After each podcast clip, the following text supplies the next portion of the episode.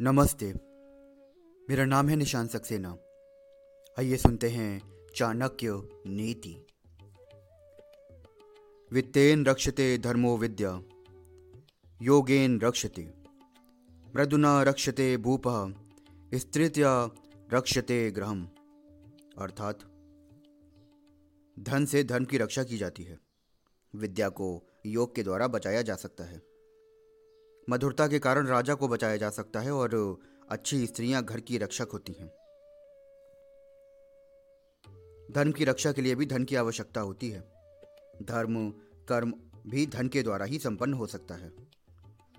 दूसरों का उपकार करना, दान देना, मंदिर आदि का निर्माण आदि कार्य धर्म माने जाते हैं।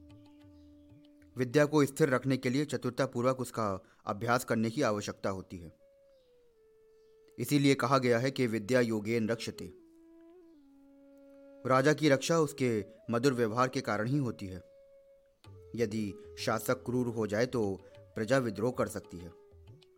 इसलिए राजा का कर्तव्य है कि वो मधुर और उदार व्यवहार से अपना राज्य नष्ट होने से बचाता रहे। राजा को अपनी प्रजा के प्रति व्यवहार, दयालुतापूर्ण होना चाहिए। जब तक स्त्रियों को अपने सतित्व का ध्यान रहता है, उनके मन में अपने परिवार की प्रतिष्ठा सर्वोपरि रहती है और तभी तक उनका घर बचा रहता है। यानी कि परिवार नष्ट नहीं होता। किंतु जब वो अपने शील और सतित्व का परित्याग कर देती हैं तो वो घर भी नष्ट हो जाता है। धन्यवाद।